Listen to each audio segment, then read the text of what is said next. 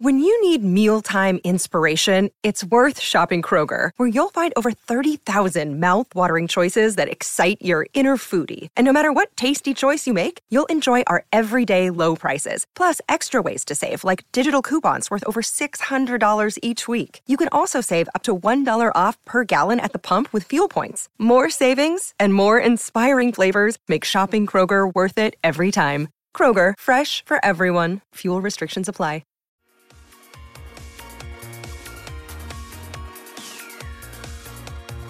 Hello there, I'm Tony Gale, and you are listening to We Are West Ham podcast.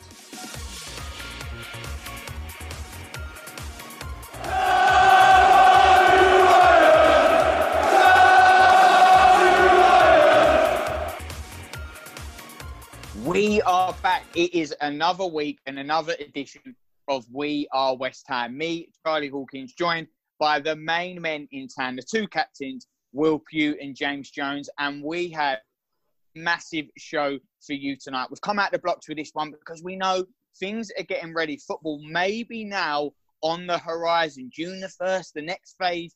Could we see the season concluded once for, for once and for all? And to maybe talk about that, we have gone the extra mile tonight, that extra distance, because heavyweight guest is in town. James and Will Pugh have pulled it out of the bag yet again. We had the big TC on. We had Dean Ashton on. We had Bianca Westwood. They've all delivered because tonight it is another Tony in town. The sheriff is here, Tony Gale, to talk to us about his take on the season so far. David Moyes and what he wants to see this season.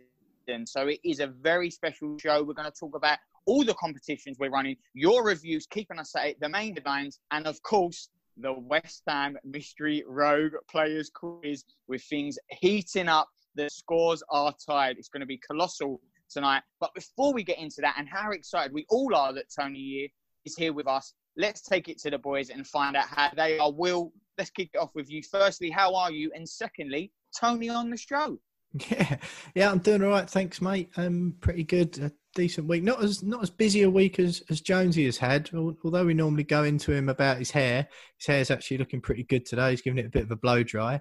But um, yeah, Jonesy interviewing West Ham icons left, right, and centre during the week. Um, so in comparison, Charlie, mine has been fairly quiet, but still, uh, still healthy as ever, and still rollerblade into my heart's content. So all good.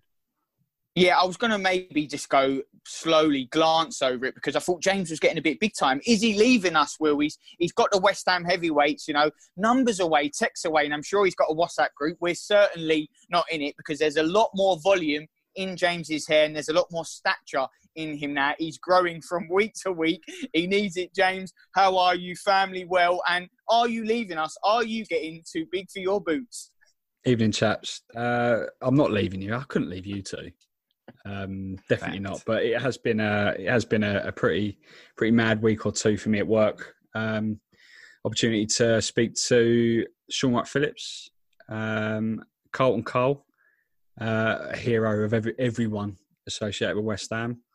Uh, obviously, the guests here, and then uh, the weekend I had the uh, the pleasure of having a nice chat on Sunday evening with Jermaine Defoe for work, and that interview was published early today. Um, and he gave some really good insights into what happened with him at West Ham. Obviously, he's come out said he regrets leaving the club, but um, he revealed the reasons behind those three red cards that no one ever seems to ask him about. So I asked him about it.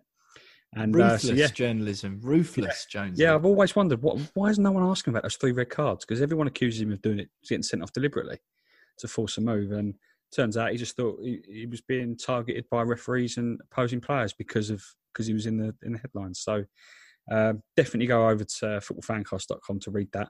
Uh, shameless plug there from me. Um, but yeah, other than that, it's been it's been a good week. Uh, I'm good. Family's good. My hair's good. Uh, so yeah, feel great.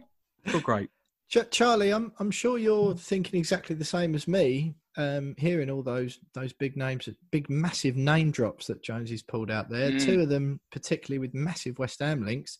I'm sure you're thinking, when will they be on the We Are West Ham podcast? Exactly.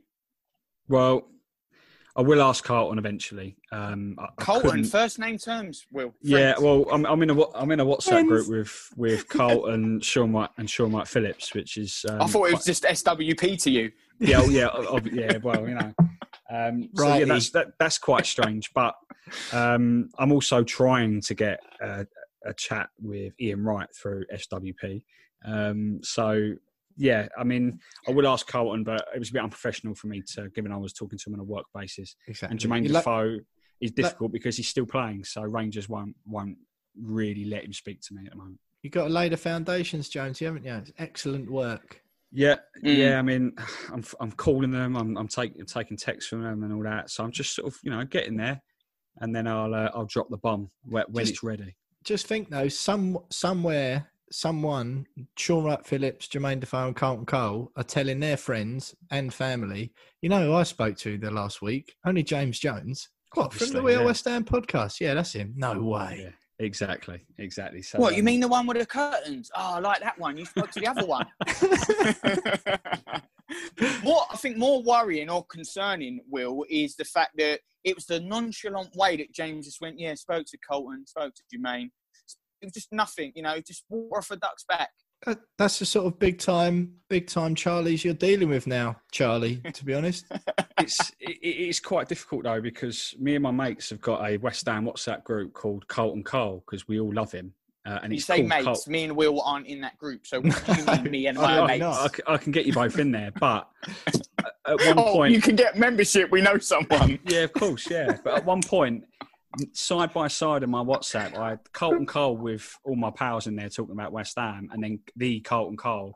And I was like, I, I got to make sure I don't accidentally send Carlton Cole some really rubbish banter with my pals. and it was, it was, I was, it almost gave me sleepless nights, just worried that I'd send him something really bad.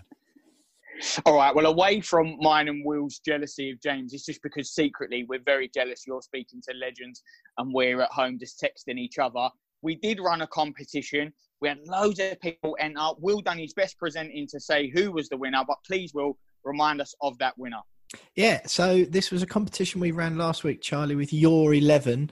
So, what we're trying to obviously, me and James are keeping the show going during lockdown as we agreed to do right at the beginning, and, and we're loving it, still enjoying it, especially with all the guests. But we thought we'd try and give a little bit more back to the listeners. We do appreciate everyone who tunes in every week and downloads the pod, gets their questions in. So, we thought we'd run a few competitions, try and get a few giveaways as well. And Terry May, West Ham fan from Kent won the first We Are West Ham competition last week, which was the bespoke Your 11 print. So those Your 11 prints are still available. Uh, you can head over to at Your underscore 11 on Twitter. It's any teams. You can pick your own players or you can buy the West Ham Cult 11, which has got McCloskey, Repka, Di Canio, all the names that you expect to see. Or So they're available to order now. But so there's a new one this week with Snugsy.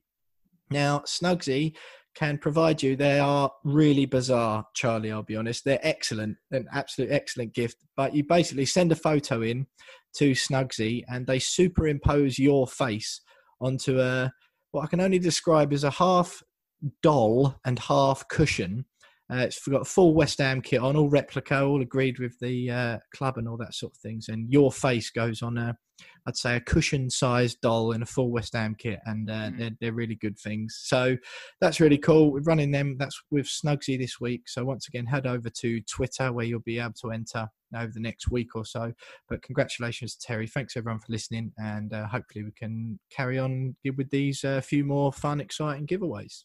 Well, congratulations to Terry May. It's how easy it is. You enter on Twitter, you can win one of these brilliant prizes. Thanks for everyone who is getting in, in touch with us. And weirdly, this was a little bit, there's a little bit of a theme here with Sn- Snugsy. We do have a connection because that was the same prize that James sent to seduce Carlton and Jermaine in SWP. So it could be you, couldn't it, Will? That's it. That's the thing. It, I mean, some people think it's a little bit peculiar sending photo or sending dolls with other people's faces on it through their letterbox. But James will do anything for the interview, Charlie. So he's not that sort of bloke. a man after our own hearts. Well, you are getting in touch, not just in the competitions. We've had some brilliant reviews and some brilliant emails. Uh, James, we can't go through them all, but we did just want to actually reach out and say thank you for the people because we do rely on it. And maybe we say it every week, as silly as it sounds, but we are genuinely uh, grateful for it.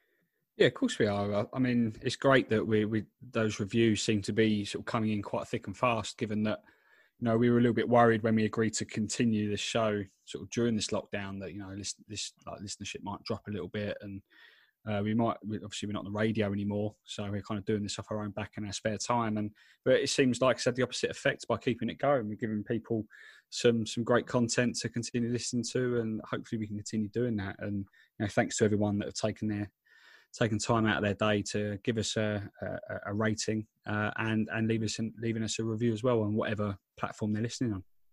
Yeah, absolutely. And we made a joke last week. I said about my burner account, Will, but that guy actually tweeted and, and proved it wasn't my burner account. Yeah, no, that was it. Was actually a real person. E A D W X T fifty four. Um, yeah, it turns out it wasn't you, Charlie, unless you created another burner account to uh, yeah. to fool us again. But with Steve Hunt has been in touch this week over the email. We are West Ham Pod at gmail.com. Uh, Steve's a, a, regular listener, gets in touch every now and then on Twitter as well, and just again, really uh, nice words. Just letting us know how he is, saying he enjoyed the Dean Ashton podcast and uh, and of course the Tony Cottee one. So we've been we've been chatting to a few of our listeners over the email, which is nice just to see how everyone's getting on at the moment. So uh, just a shout out to Steve as well.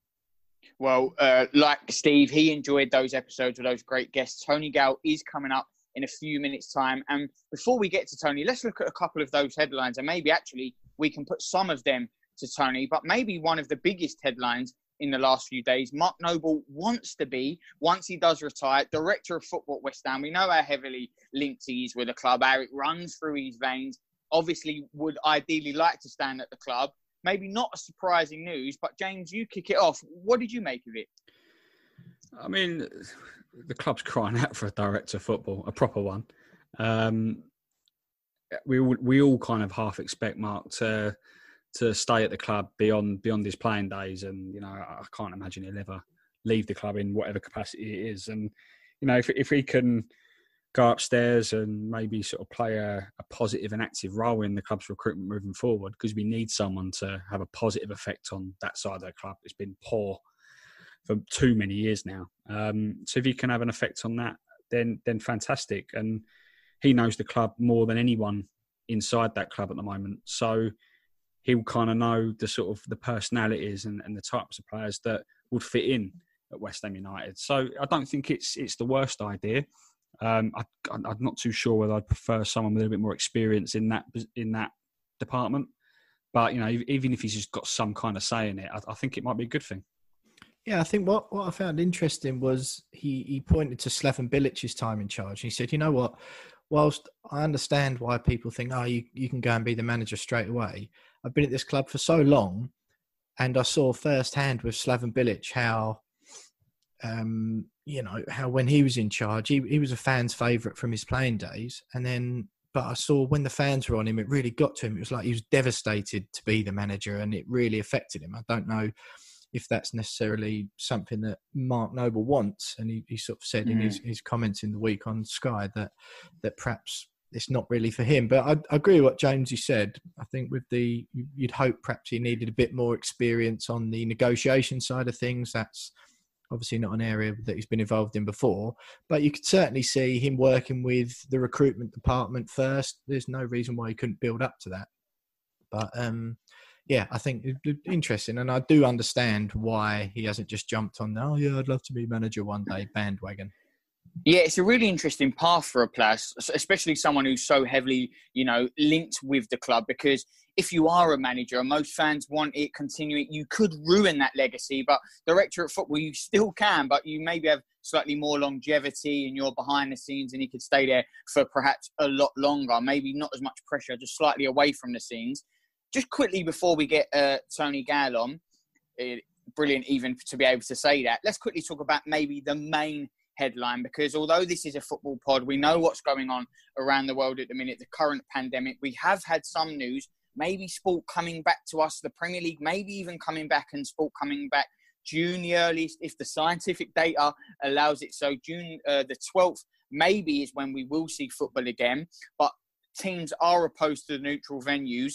Will, what are you making of this latest development? Yeah, I mean, I think I've made clear, Charlie, how I feel about the whole thing. I still feel it's a little bit crass and more players Tyrone Mings, Raheem Sterling, and Danny Rose with the strongest comments come out this week. Danny Rose saying, you know, I don't give an F about the nation's morale. There's still hundreds of people dying, and that should be more important. And I still do fall slightly on that side of the on that side of the fence at the moment, to be honest. But yeah, the government guidelines it was this week, wasn't it? Um, them basically given the green light that football will be back at, in, in some stage. But you see Brighton having three players diagnosed with um, coronavirus. Again, uh, if that happens midway through this supposed season that we end up playing, I, I just think it's going to make a bit of a a bit of a farce of it. But the the points per game uh, situation as well. I've seen a few differing things on Twitter this week. Um, I think I did a bit of digging, and West Ham only get relegated if it's the weighted points per game system. We'd come 18th. I think we'd lose out by 0.18 of a point or something. But if it's just the standard points per game rather than weighted, uh, we finish 16th. And if it's what's called a split campaign, which is where results against only the teams around you are taken into consideration, then we also stay up. And I think we finish um, about 13th or 14th under that. So, yeah, still on that side of the fence, Charlie, but, um, you know, time will tell, won't it? And James, what, what did you make of that latest development?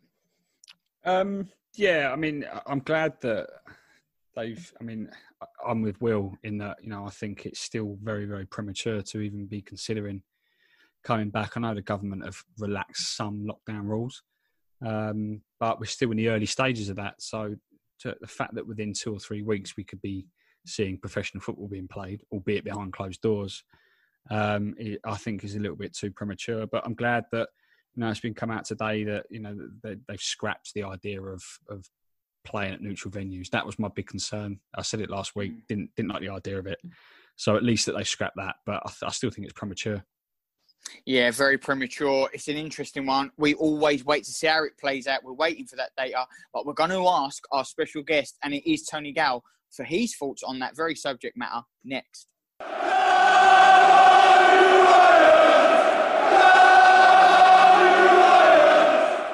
Welcome back to We Are West Ham. We've we've all got a little bit excited because we've promised you a heavyweight guest, a very special guest. We've been teasing it throughout the whole of the show, and he has finally joined us. It is the man, the legend, our hero, Tony Gale. Thank you for joining us once again on We Are West Ham. Tony, before we get into every one of your anecdotes and talk about West Ham at a minute, firstly, in this current time, we're all annoyed, we're all frustrated, we're all bored. But how are you keeping you and the family? Everyone well? Yeah, it's all right. I've murdered a lot of them. Yeah, I ain't got any family left. Yeah. Strangled two. Uh, no, we're doing all right. Doing all right, to be honest. It, it's just, just so boring. I mean, everybody's got the same problem. We're all in the same boat. Um, thanks for the heavyweight mention, but I'm the only one who's actually lost weight in this lockdown. I've done a stone and a half. Can't believe it. Tony, a stone and a half. How is that possible? I've been, I think I've put a stone and a half on, hence why I'm not allowing any of you to see me. All I've been doing is eating and watching TV and haven't moved. uh, well, the thing is with me, because I've got such a, you know, what I do, the obviously out with the football and everything, eating all the crap and obviously do a lot of the evenings with out on the circuits and doing all that sort of stuff. It's all eating and drinking, isn't it? Particularly the drink, but I must admit I don't like drinking at home get me outside the door, I'm all right, but I'm not an indoors drinker. So, uh, yeah, the weights uh, fell off a little bit, a little bit more to go, and I'll be down to uh, being able to get me trousers when I get back. Yeah. Tony, now that that um, that's a lovely little segue into uh, into my first question for you this evening. Now, last week we had Tony Cottee on. First of all, thanks very much for Tony for carrying on the refer a friend scheme. Bianca referred him, and uh, Tony's passed it on to you. So, thanks very much to Tony for that. Now, when I we will do listener questions at the end, but when I put them out last week for Tony Cottee, we had a you know had a, a load come in obviously, and I said to a few of my friends and family, and all I got was ah Tony's mum uh, Tony's mum used to live with our great aunt, and oh my granddad used to do his accounts. Now we had a few of these, and the first question I had in for listeners' questions was from one of my mates from South Woodham Ferrers, and he said, "Do you remember uh, or ask Tony if he remembers when William Pugh, so me, gave him, bought him a Jaeger bomb in the whalebone in South Woodham Ferrers, so he'd have a picture with us about seven years ago. so there's uh, links all over the, the place. Yeah. That's it. Yeah, the I remember the whalebone. Whalebone was a good little boozer, wasn't it? I used to go in there for Sunday Sunday lunch. That's it. Because uh, my because my missus couldn't cook, we used to go in there all the time. Yeah, I, I used to love a little walk around there. We moved uh, down to Billericay now, but uh, I love Southwood. Uh, yeah, I think, Southwood um, Asda. Southwood Asda, because that's South all it had there, wasn't it? Asda. yeah, it's the the only uh, highlight of the whole town. But yeah, I don't think, um, to be honest, I think you dealt with it remarkably well when a, a, football team full of about twelve West Ham fans who probably had a couple of beers already staggered over to you and uh, and interrupted your lunch. So uh, yeah, that was uh, that was our thing. But just quickly with the with the to move it on to the footy with the current situation and it's a it's a question everyone's getting asked and luckily things are changing day to day the latest is obviously the government guidelines suggesting that uh, football will, you know, in long and short of it, will be able to come back. No fans, but behind closed doors. The Premier League aiming for June the 12th. What? How do you see it at the moment? Uh, I think it will be lucky to start on June the 12th. Um, like everyone else, I really haven't got any clue, but I think a lot of it's going to lay in the hands of the players and their desire of whether they want to play or not, uh, whether they want to go back to work, whether they feel safe. I, miss, I must admit, if I was a player now, I would want to go back to work. I you would, would? I would think, yes, I, I definitely would. You know, I've been weighing up everything that's going on and people that are all, you know, with the government saying go back to work if you can now. Lots of people going back to work, and there'll be more to follow next month and the month after. You know, the boys have been doing their private training. Obviously, I've been speaking to quite a few lads all doing their private training. Now they're going into small groups, and then up from that, they'll need a couple of weeks of pattern of play and teamwork. But it was interesting some of the stats that come out that you only come into distance with a player if uh, I think I can't remember the times of it in a game. It was probably been less for me because I never used to get near anyone. I just used to read the game, let them have a bad touch, and nick the ball off them. So uh, no, but it was amazing that the amount of time that you do and don't come into contact with players. But I would want to get back now. I must admit, I would want to get back, and I think for this, not just for the sake of the players, but for the sake of football as well, because you know I go down a bit of a way because I've got a non-league club which I'm chairman of, and I'm really fearing for football in the lower leagues and non-league in particular. So, what do you make of? You didn't make much of Danny Rose's comments, and obviously Lanzini's uh, was last week saying he, he thinks it's bizarre to come back before a vaccine. Danny Rose going one step further, saying he doesn't give a he used a stronger word than stuff, but I don't give a stuff about the nation's morale. It's absolutely barmy. Do you, do you sort of understand where players are coming from, or do you, do you not really buy into that? Yeah, I do. I do understand it, and I do understand their fears. But then I'm not in that category. I would want to go back myself, and I think there'll be a lot of players coming back. And I don't think, you know, for someone to say, "Oh, how can you even talk about football?" No, we're talking about livelihoods. We're talking about everybody going back to work. It's not football; it's everyone going back to work. So let's get let's get that straight. It's not just footballers; it's everyone going back to work, of which footballers are part of that as well. So I thought that they weren't out of order because that's Danny's opinions but I think it was saying until we get a vaccine, it, that's taking it too far, boys. We heard Boris on the telly last night saying there might not ever be a vaccine, but the players now will get the treatment that the general public will just simply not have no access at all. They have the best medical care you could even think of. They'll be tested uh, once every two days uh, for everything. There's going to be kind of lab centres set up all over training grounds and playing pitches. They're going to make it really, I won't say 100% safe, and I wouldn't like to say it in case someone did fall ill and something horrible happened, but that could happen anywhere in life. Let's just think about it anywhere in life, you know, and let's talk about saving our game at the moment and not just saving players, saving football clubs, because football clubs could be really struggling here. I'm talking about Premier League clubs as well. Tony, you mentioned non-league there a minute ago, um, and you know my local team is Wood. See, they're in the in the National League, and their chairman Danny Hunter came out with a, a statement recently saying that it's mad that there's even thought of football going on. But he needs support from, you know, the the leagues, uh, but also you know some of the bigger clubs. And what what role does the Premier League, with all the money, and uh, have in trying to keep as many clubs afloat down there? Because with all that money up there, it does seem a little bit unfair that some, although Premier League clubs are still going to be in trouble, that it's going to be a little bit sort of top heavy in the in the football pyramid. Yeah, it is going to be, it, and it is going to be until contracts are sorted out. The next round of contracts for players. If you've got a you've got five years on your contract as a Premier League player now, you're sitting pretty. If you've got one year left, then you're thinking about what's my next contract going to be because it's not going to be anywhere near, unless you're mm. a world class player, of course, anywhere near the contracts they're getting now. Your point about coming down the leagues with the money, yeah, without a doubt, it should be funneling down. Question is, is there a care of duty between the Premier League and the Championship and the EFL clubs and then funneling down? We're one league below your local side. We're in level three. I do believe they're Conference South, aren't they? Uh, Bournemouth National team. League. Yeah, National League. Though we're two yeah. below that, actually. Yeah, sorry. So we're two below that. So it is a struggle. And if we're playing behind closed doors, we're finished because that's all the money we get, all our mm. revenue, your bar money, things like that. So we really, actually, social distancing watching our team would be quite easy because there's hardly anyone there. You can have a stand each, I think. You know, it's one of them. but there should be there should be a way of that money coming down. You're exactly right, but at the moment there's a lot of people. You, you know, you read the papers every day, watch the TV. Everyone's trying to sort themselves out first before they think of the others, and the ones down the bottom are the ones struggling. Onto the.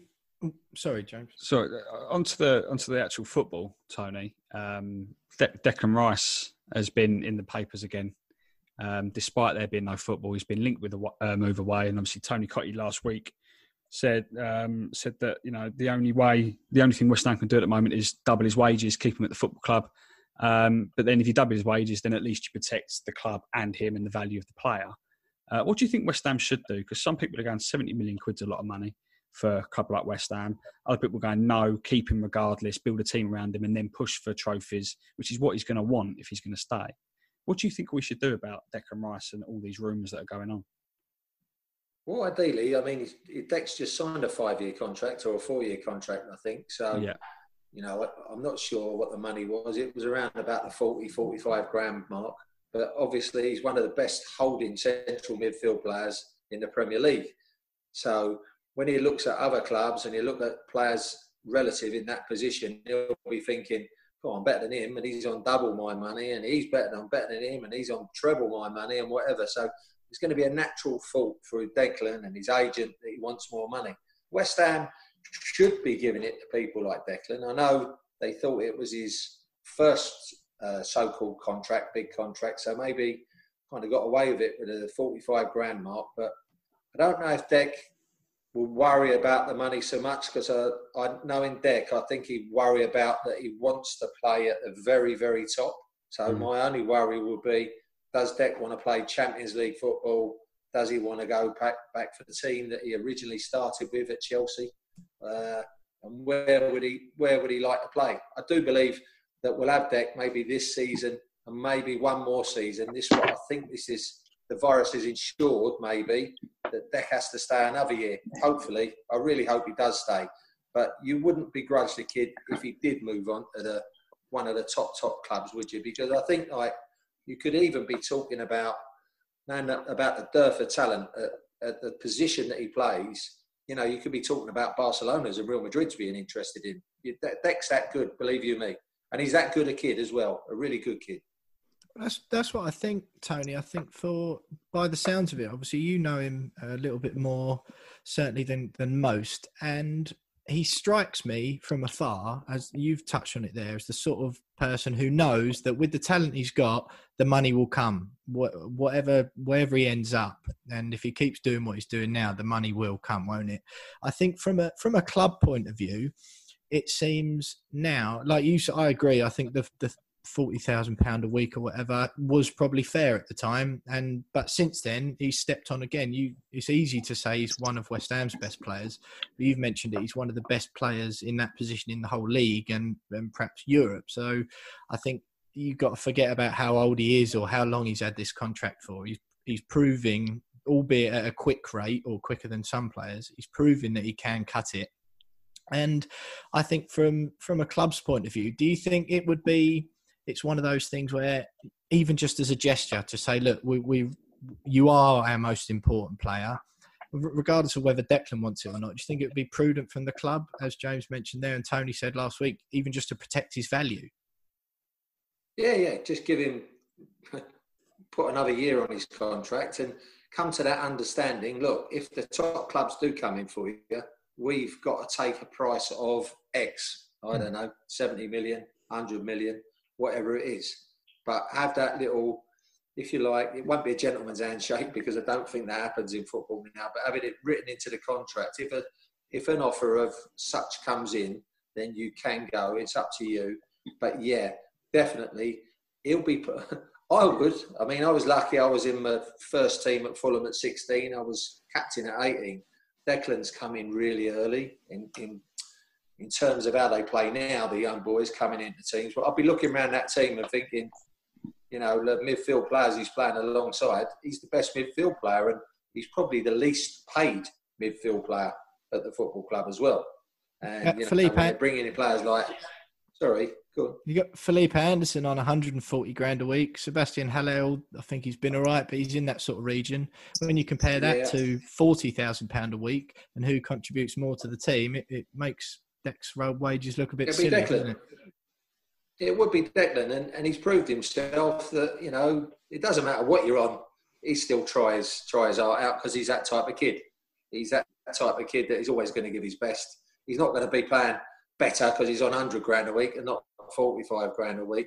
But yes, it would be a great gesture from the football club. And I believe you're both right there in saying, look, we know what you're worth. We know you're doing us a favour by staying. Just stay this season, play this season out and next season, and then you can kick on. And for his development, I think another season at West Ham, being kingpin after this season, I think will suit him down to the ground. There was a, there was a midfield player that I played with was in this kind of position. He left a fraction early for me, Paul Ince. If he'd have stayed a season more, I think his development would have been even quicker at Man United. But, you know, I, look at Declan and think, same type of position, same type of player. Yeah, you, you could be as good as Ince. Tony, you talk about obviously players like Paul Ince maybe moving too early, and then we're talking about Declan Rice and the talent he is you've been in those dressing rooms and now with your work and still watching football now, the, the work you do at Sky, how hard is it or how difficult is it for players today and the pressures they, fan, uh, they face? And how different is it from your day with the social media and the constant press headlines? How hard is it for them today? Yeah, social media is a nightmare, absolute nightmare. Um, we wouldn't have got away with what we got away with anyway.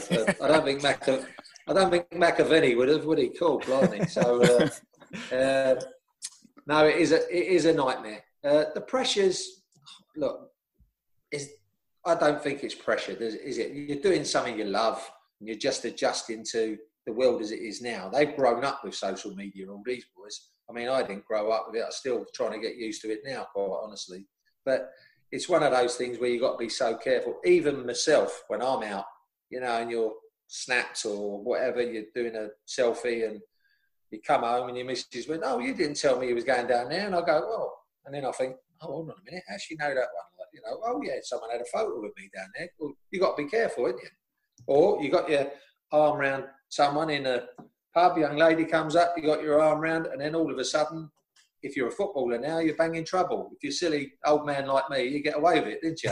but it's uh, it, it, is, it, it is so so dangerous, and you you got to be you've got to be careful. The boys have got to be careful, but they've grown up with it, so they're used to it. And I don't think it's anything that we couldn't have handled. To be quite honest, you just grow up with what you what you're with, don't you?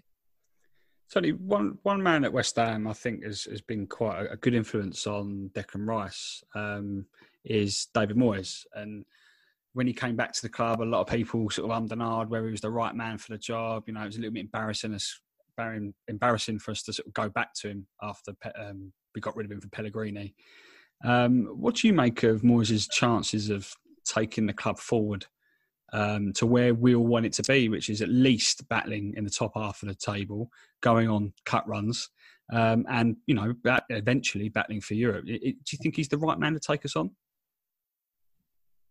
Yeah, I do. I, I, don't think you should be thinking of him like people do think of him now as like a kind of Sam Allardyce come in, save the club from going down like we did last time, and he, he will do it. I'm convinced this time. Uh, give him a chance to have a nice full season of it, get the signings that he wants, get rid of the people that he wants. More importantly, because he's had a little uh, little bit of time there before, where a lot of these players were there, and now, and he knows who the good ones are and who the bad ones are, not just uh, on the playing side, but also in and around the dressing room, how the team spirit is, who's the bad eggs, who's the good ones. It is more difficult these times when you've got a lot of foreign players about. But he knows he's got to have people like Mark Noble about. He knows he's got to have Declan about. He knows he's got to have these these solid kind of people about that. That's going to sort of he can go to in that dressing room and say like, you know, can you do this? Can you do that? Can you sort this out and that out? Now I think Moisey is is going to be okay for us. I do, and I really think he should be given that chance, considering that we give the chance to Pellegrini and for me it wasn't at all a good appointment. It was what everybody thought was a sexy appointment, and, and in effect, I thought the guy retired because he'd gone to China to manage, and when you go to China to manage after you've been to Man City, you kind of retire. And we paid him the earth to come to West Ham, and it wasn't good. We never looked like we were tactically set up against teams. He looked like he got a Man City. We wasn't Man City, but he looked like he just put a lot of players out there. He went, "Go on, go out there and play, boys. We got the best players." That's all right, Man City, but not West Ham, where you've got to stop teams as well as create against teams. Yeah, I, I make you right on that. I think as we've seen with David Moyes with some of his signings, he looks like he wants to make. Jarrod Bowen being the the prime example of that, that he wants to build a young, hungry team with players with something to prove. So hopefully, no more Samir Nasri's, no more Javier Hernandez's. I think Zabaleta's probably the only one of those who's who's worked out to an extent in recent times. And I think Pellegrini fell into that category a bit, didn't he? You say there he'd won the league, he'd gone off to China. What more did he really have to? Oh, I can get West Ham into tenth. Although it'd be great for everyone who follows a club, for him, the motivation I felt had gone. Mark Noble came out earlier this week uh, speaking on Sky and mentioned he was asked whether that age old question, oh, would you like to be the West Ham manager one day? And quite an interesting response Mark gave was that I can see why people ask that question. However, having seen Slaven Bilic most recently and, you know, when the fans were on him a bit, how much that really devastated him because he was a fan's favourite as a player and that he wouldn't mind being in some sort of like director of football role, a bit more behind the scenes and being a bit more in charge of what the club do and strategy and recruitment, that sort of thing. Is that something you could you could see Mark doing long term? Yeah, I think it depends about Mark's desire, you know, and it always depends on the player's desire now when they've earned so much money in their football career that they can sit on their backside doing nothing when they finish. So I, I do think he's that kind of lad that he's going to want to be involved in football. I do think he's got a lot of friends in and around the game, a lot of contacts, like we all we all have because we've been in it all the years. Whether it's you know me playing and media or Mark playing and coaching, you've got to know the ins and outs now. It's not just about knowing about players. You've got to know about agents. You've got to know about coaches. You've got to know about everything. And basically keeping in touch with the fans as well. That's important. So the more West Ham faces you have in and around it, the better for me. Uh, whether Mark sees himself as a top administrator or I'm not, I don't know. I don't know whether he knows what that probably in, entails in that job because I know guys in those positions themselves, and it, it's not as easy as it sounds, you know. But if he fancies that, good luck to him. You know, I certainly wouldn't begrudge him having a go because I would like West Ham people about. There's plenty of West Ham guys, ex-players that could have been retained in that role as well. And uh, you see Sir Trevor sitting there every week. What a waste. What an absolute waste. You see, Billy Bonds had a name stand after him, uh, stand named after him. What, last season was it? And blimey, how long's Bonzo been there? That should have been the first thing that's happened. Could have called it the Billy Bonds Stadium, if you like, couldn't you? Mm. Bonzo's like a massive hero, but then all of a sudden we realise it's, you know, maybe Mark might be that person that we recognise that fact that we need someone, and he might be at the right place at the right time. Good luck to him if he wants to go in on it, and uh, I'm sure he put his all into it.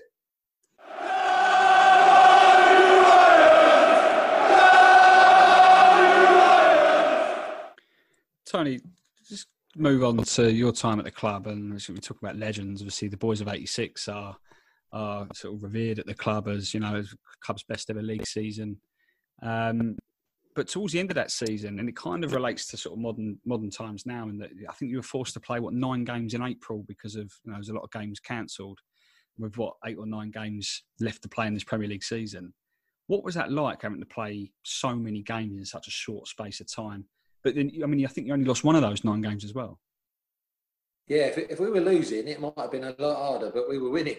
And uh, the winning thing takes the adrenaline. And we hardly changed the team either. If you have a look at it, we probably, in those nine games, played about 13 players. Yeah. Uh, times have changed a little bit.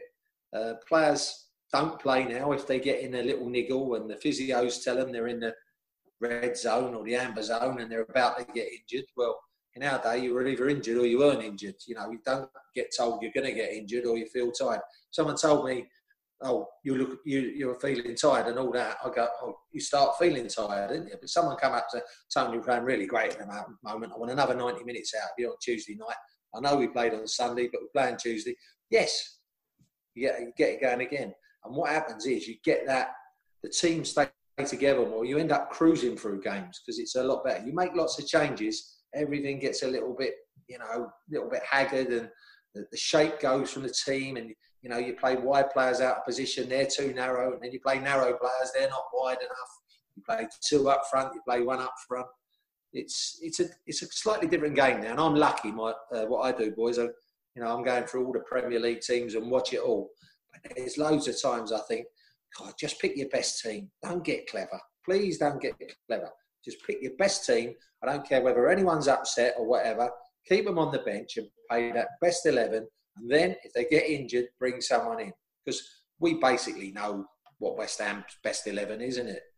But they're trying to keep everyone happy all the time after time, aren't they? Hmm. Well, that's that's what I was just going to say. Did you? Because obviously the squads were, I'd imagine, a lot smaller when when you were playing. Do you feel that managers now is as much that that they just feel they have to give because even in even in the cups every season the football narrative is the same isn't it? Fans of clubs especially like west ham everton wolves they all do the classic thing rolls out every year oh west west ham should be trying to go for a cup as if you know all the other teams man city and liverpool don't fancy them. They all still go out and win them every year don't they? And you know you always roll out a team of of the the b team players if you will. Do you think that in your day it was easier to do that because the the mindset was no these are our best 11 players. If you're a sub you're with this club because you're a sub uh, in that role unless you prove to me that you're good enough. Whereas nowadays everyone feels they have the right to play. Yeah i mean in that season i played all 42 i missed didn't miss a game. I played all 42 games. I think i played in all the league cup games. I think we had a decent run in that and i think we got to the quarter final with the fa cup and we had two replays against Ipswich and one against Sheffield Wednesday. So there's quite a few games we played. But, you know, I thrived on it. And, and I think the boys should thrive on it as well. I think someone like Declan and Mark, they would thrive on it.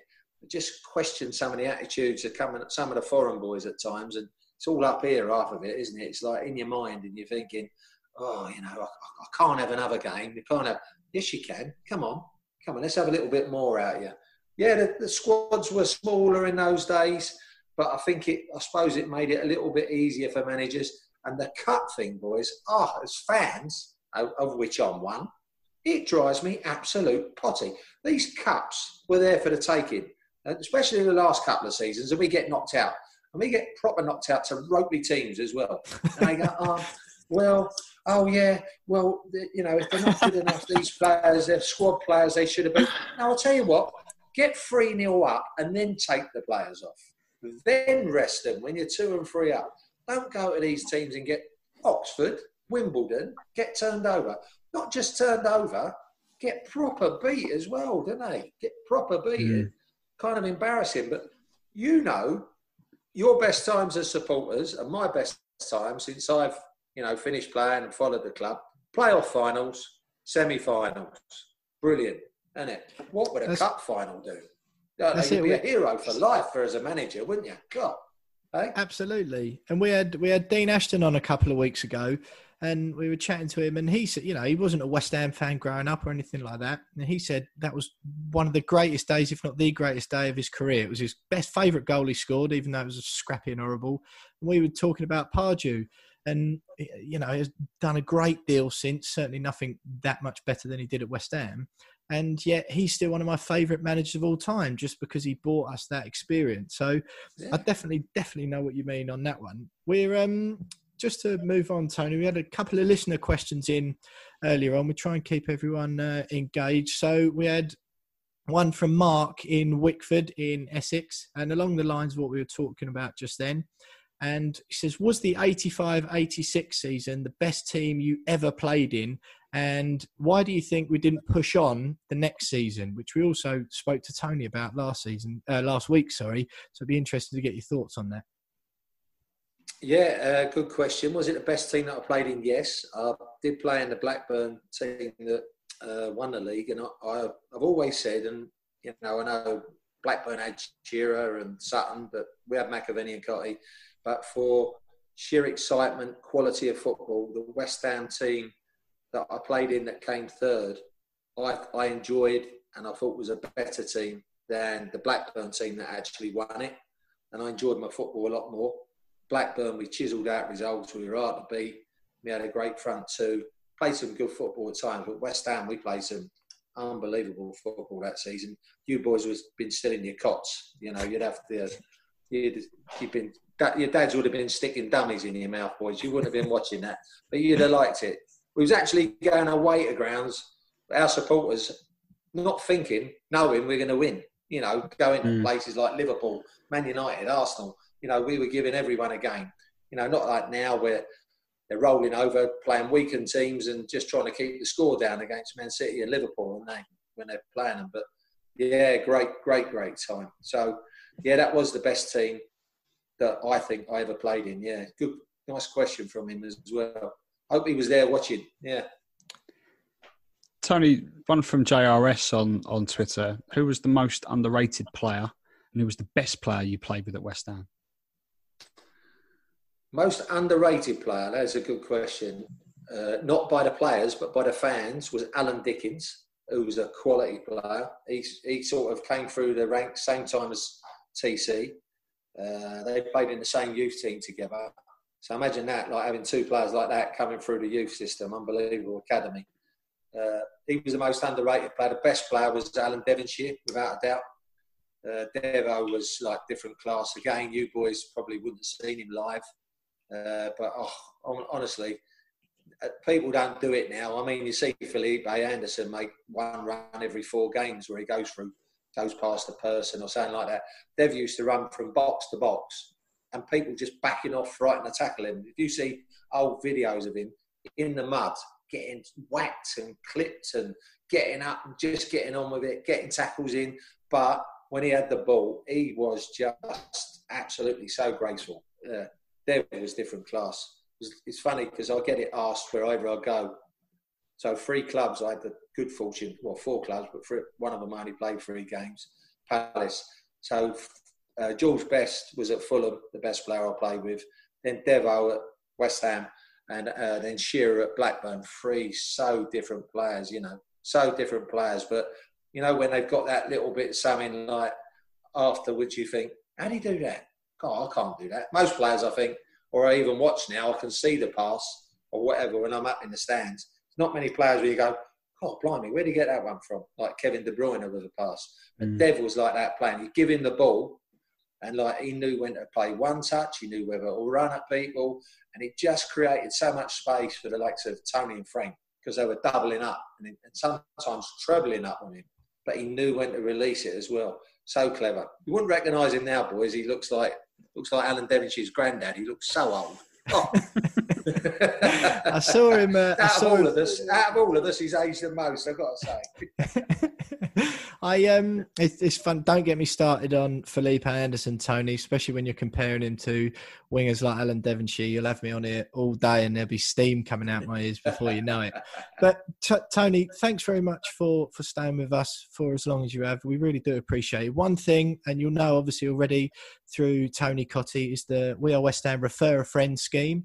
So Bianca Westwood pass us on to Tony. Tony pass us on to you. And what we've come up with a couple of ideas of who we feel you might know that we'd love to have on the show. Then you can tell us if we're wide of the mark or not. I was thinking Ian Bishop, Martin Allen, Trevor Morley, or Steve Lomas. I'm not sure if they're names in your contact book, and if they're not, perhaps there's anyone else you think of uh, West Ham related who, who would be a great guest on our show. Yeah, they're all there. I mean, Trevor's stuck out in Norway now. Bish is in America. Mad Dog, I don't know where he is. He's probably barking up a tree somewhere. uh, and who was the other one? Sorry. Uh, Steve Lomas was the last one. I know you And do some Lomi- bits at the club with Lo- Steve. Oh, he's. Oh, I tell you what, all four cracking fellas, cracking fellas. And Mark Ward is a friend of mine as well. I was going to recommend, but uh, whatever one you think, boys. I think the other two might be more difficult, being they're abroad. So I'll give Lomi or, or Mad Dog a ring. You choose. Well, I reckon Steve Lomas would be a brilliant name. We're lucky enough to Charlie and all of us work with Martin on the the radio show we used to do or radio station we used to do this show on beforehand. Yeah. So hopefully we can get Martin Allen. But if you could get Steve Lomas for us, that'd be absolutely fantastic. I'll give him a try at a ginger nut. See if he come on, eh? Cheers, Tony. We really appreciate you coming on tonight and giving us a little bit of your time. We know you're cheesed off just as much as us, but thanks for giving us half an hour of your time. yeah, no worries, boys. Sorry I didn't let you get a word in.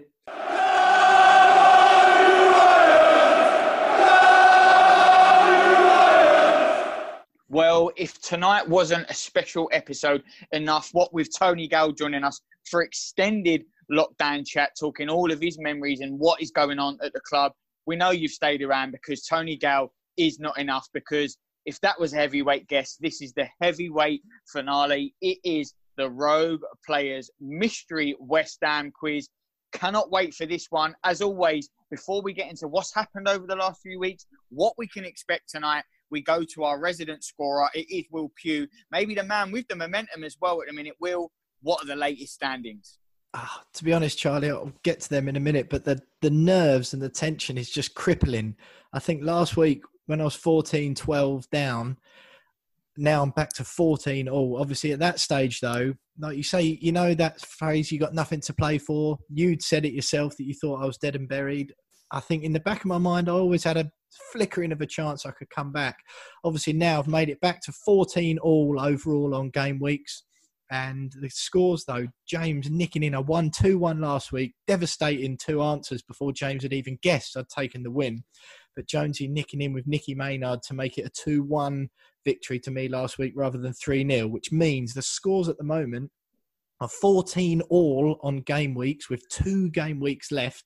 But James is nipping me 43 41 on goal difference. So now I'm back in it. The nerves have got hold of me even more. And people at home might think I'm just joking or just saying that as part of the show. But this is the 29th week that me and James have done this quiz together 29 weeks. And the fact there's two left and we're this much closer to there being an overall winner, it, it means more to me than it probably should or than is probably healthy, to be quite honest. You honest. just you you just don't want to buy me a pint at the end of it, do you? that's, that's the only reason. It's nothing to do with morale or pride. I just don't want Yeah. to spend 30 quid. It's unbelievable. There has been 28 editions of this brilliant game, the 29th tonight. Who would have thought if we take it back, James, that with two to go, it would be 14 apiece. You know, no one, one in front, two in front, maybe five in, uh, in front and completely out of sight. But with two to go, it will go to the wire, whoever wins tonight. James, that is absolutely crazy. But what is really, really coming down to now, that goal difference, and maybe your answer last week, maybe that could prove absolutely pivotal.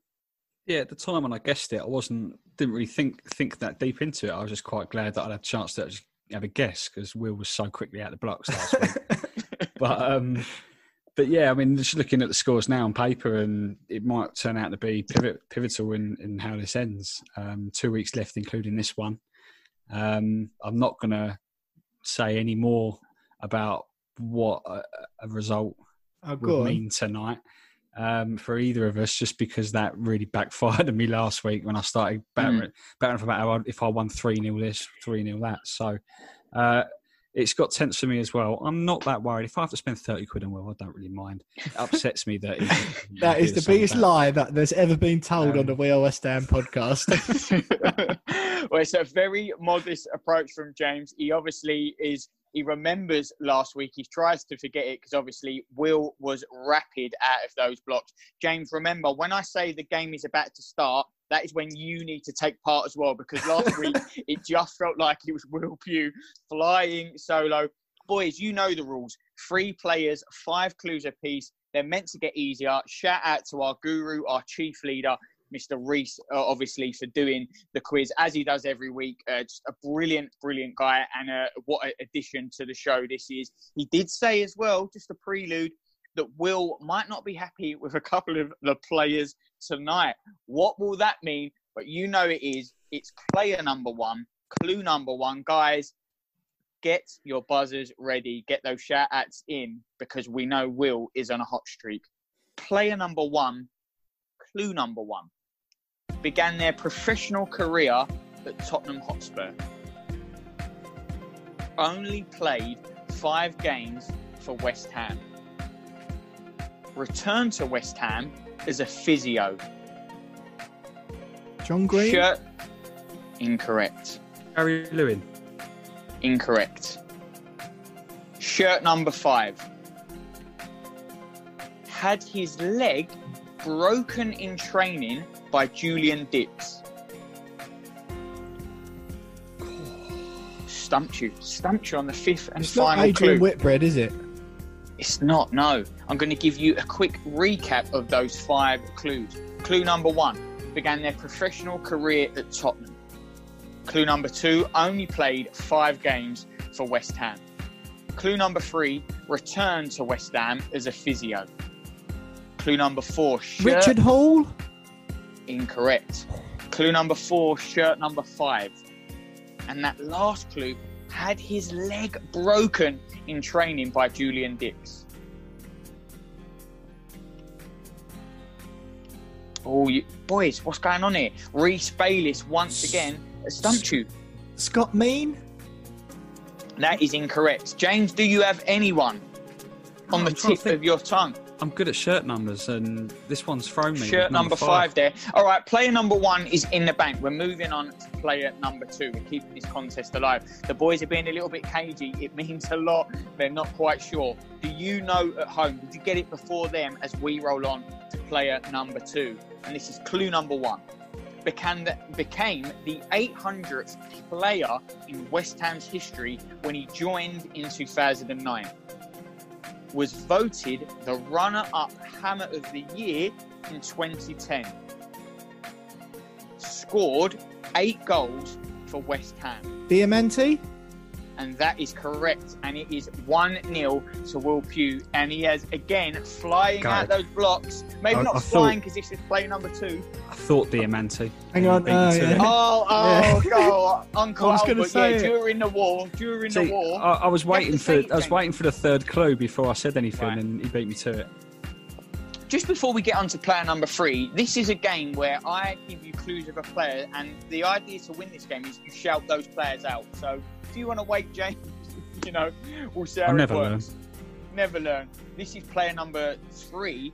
Uh, Will could get a victory here tonight. And he's actually clawing back the goal difference as we speak. Feels Player sick. number three. Player number three, clue number one, made nine appearances for West Ham. Has been caretaker manager of Sunderland on three occasions. Shirt number 20. A Scottish international. Malky Mackay? Incorrect. Last clue. No. Played over 70 games for Middlesbrough in the Premier League. Oh, come on, boys. I got this one. We're going to give you a recap. They've stumped on player one and three tonight. Maybe you got the hat trick if you are listening. If you are listening, you can always give us your clues as well by emailing and tweeting us. Uh, player number three, clue number one, made nine appearances for West Ham. Was caretaker manager of Sunderland three times. Shirt number 20. James said those are his favourite clues. Haven't delivered tonight. This guy was a Scottish international played over 70 games for Middlesbrough in the Premier League. That's the clue that I got it on.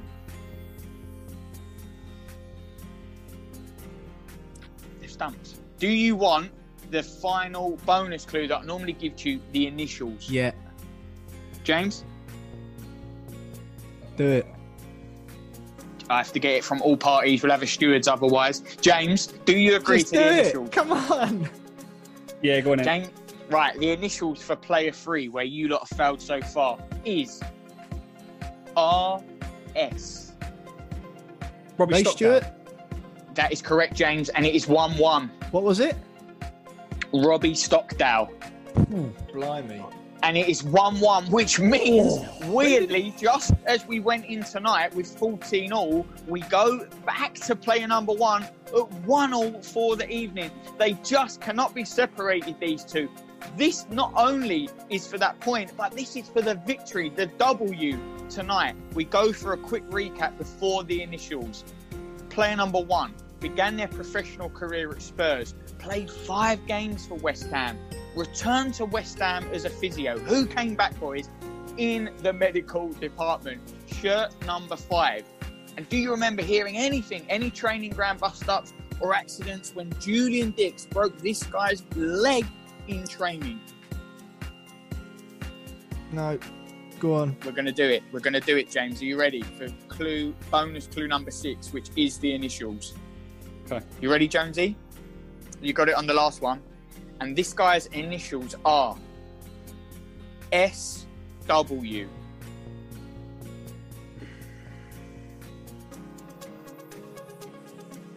Wow. SW. You cannot get it from initials. What is going on? SW. SW. Are you two kidding me? I, I can't give you the first name. I think, I think this is, could be a Paulo Alves all over again. This guy was Steve a Walsh? defender. No, this guy was a defender. Started career at Spurs. Come back as a physio. His other clubs played for Huddersfield mainly, 110 games. Played for Charlton Athletic, 125 games. Had loan spells at Oldham, Derby. Ended his career at St Albans. Went on loan to Norwich, Exeter. Was a defender. Centre half. Jonesy's just Come on. googling. Is is was born in 1964. Is 56. What? Yeah. Uh, Steve Walsh. I may, I may, if you can't get it, we may have to call tonight a draw and go on to the last week. I think maybe that's what it is. We could be 14 all with one point each and going into the last week, guys. If you can't get it, you can't get it. Simon Watkins. You've been stumped. It's so close, but no, it is so close. that would Well, make you it are good. literally I'll take the draw if you will, Jonesy. draw. I think it only ramps up next week. Steve Walsh. Probably know when Will's already guessed that, and I've already said that his previous guess was really close. Simon Wallace. No, you're going further away Alright, from nah, it. call it a draw. Call yeah, it a draw. draw. Yeah, that's draw. That's is so a draw, disappointing. which means, and maybe we need to get this guy on because he's been the roguest of rogue players. Is player number one? Come on down. It is Simon Webster. Nah. I I think once Don't again, guests on- like that. once He's again, the Re- show next week. Reese has gone for a Paulo Alves week there, isn't he? I think Oh dear. I mean, shout out to Simon, who's just a really lovely guy and uh, does a, he's great at his job. Uh, I personally want to get Simon on. that's a that's a bit of an anticlimax, that Charlie. To be honest with you, Well, it means that the scores are 14 14. But, Will, what does this do to the point standing?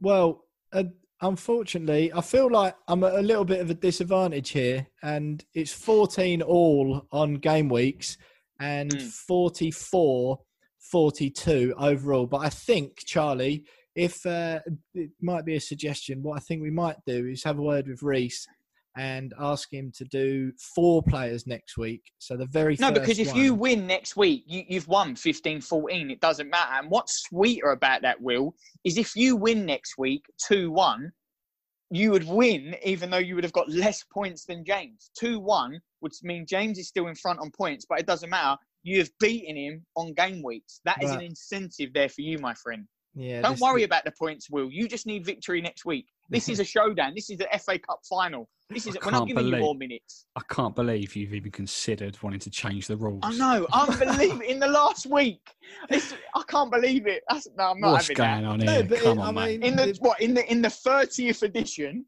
you want to change the rules? No, no. I was, suggesting that we do four players next week, and that the first No. one was to decide the win for this week, which could have obviously played into Jonesy's hands as well, because he could have, with a win No, tonight, No, this he is a could have all This is but what happens. But Yeah, but but it goes on to next week. You just need that victory, Will. Look, he's already sweating. James is calm, cool, collected. that's it. E- Everything to play for next week. Fourteen all, the very last week, and it's a it's a winner takes all situation. Well, I've had a look at um, Betfair. James is currently evens for the win, probably because of the hissy fit you've just thrown, Will. James looks cool, and you are six to four now. Just you've just gone out to seven to four for the win, Will. Well, that it doesn't really matter. It just makes next week even bigger and better, doesn't it? It does. It's going to be a big week. It, tonight was a big week. Tony Gale coming on. It's International Nurses Day. I- i- If you're a nurse and you're listening, we appreciate all the work you're doing. If you've got family who are in that, we really appreciate you at this time. We really appreciate all the listeners, and obviously Tony Gale, and hopefully more special guests in the next few weeks. James, Yeah, hopefully. Um, it'd be good to see uh, Tony Gale you follow send up in with. some WhatsApps. Yeah, I'm going to send a few WhatsApps. If Tony Gale can get Steve Lomas or Mark Ward or whatever, whoever he can get in touch with, um, I'm going to go to work on a few of the other guys that I've got on my WhatsApp list and, and see if I can get some more. Um, I've, I've got a few other interviews lined up next week, so let's see if I can maybe put a word in on a few of them. Yeah, and normally I give the last word to the winner. There wasn't a winner, so we'll give both of you a chance. James just spoke then. Will, obviously another good show. Tony on, a disappointing draw. Thoughts into next week.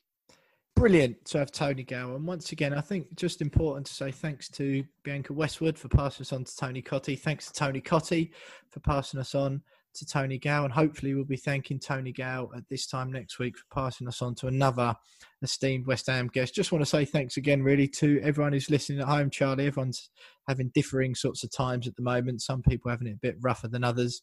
Some people, um, luckily, like me and um, I think Jonesy as well, sort of having it having an okay time of things at the moment. Um, so you know, obviously, brilliant having you with us still, Charlie, and we're still really enjoying the show. But definitely tune in next week, if not for the guests, but for the grand finale of the We Are West Ham quiz, where it really is all to play for. The 29th week into no 30th week 30th, sorry 30th. in total. 30 weeks all building up to this. We were hoping for a, a decider tonight. Poor from me and james not knowing someone who played five games for west ham. Still don't know what year it is but uh, no absolutely brilliant. So thanks for everyone who's listening. Keep doing it. Keep getting in touch. We are west ham pod at gmail.com if you want to send us an email we are underscore west ham on twitter we've got a tiktok now go and find us on there. And we've also launched or soft launched our YouTube channel, which again is We Are West Ham Podcast. We're in the process of uploading some of our old episodes with some particularly esteemed guests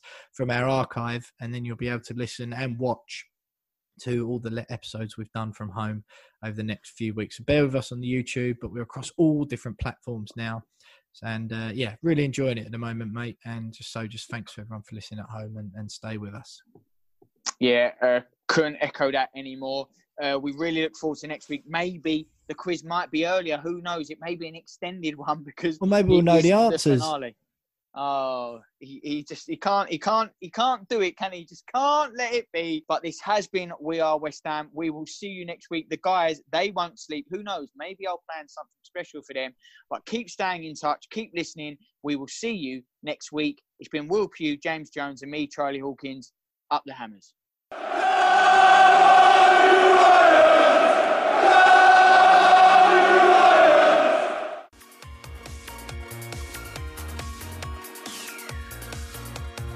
Hello there, I'm Tony Gale, and you are listening to We Are West Ham podcast.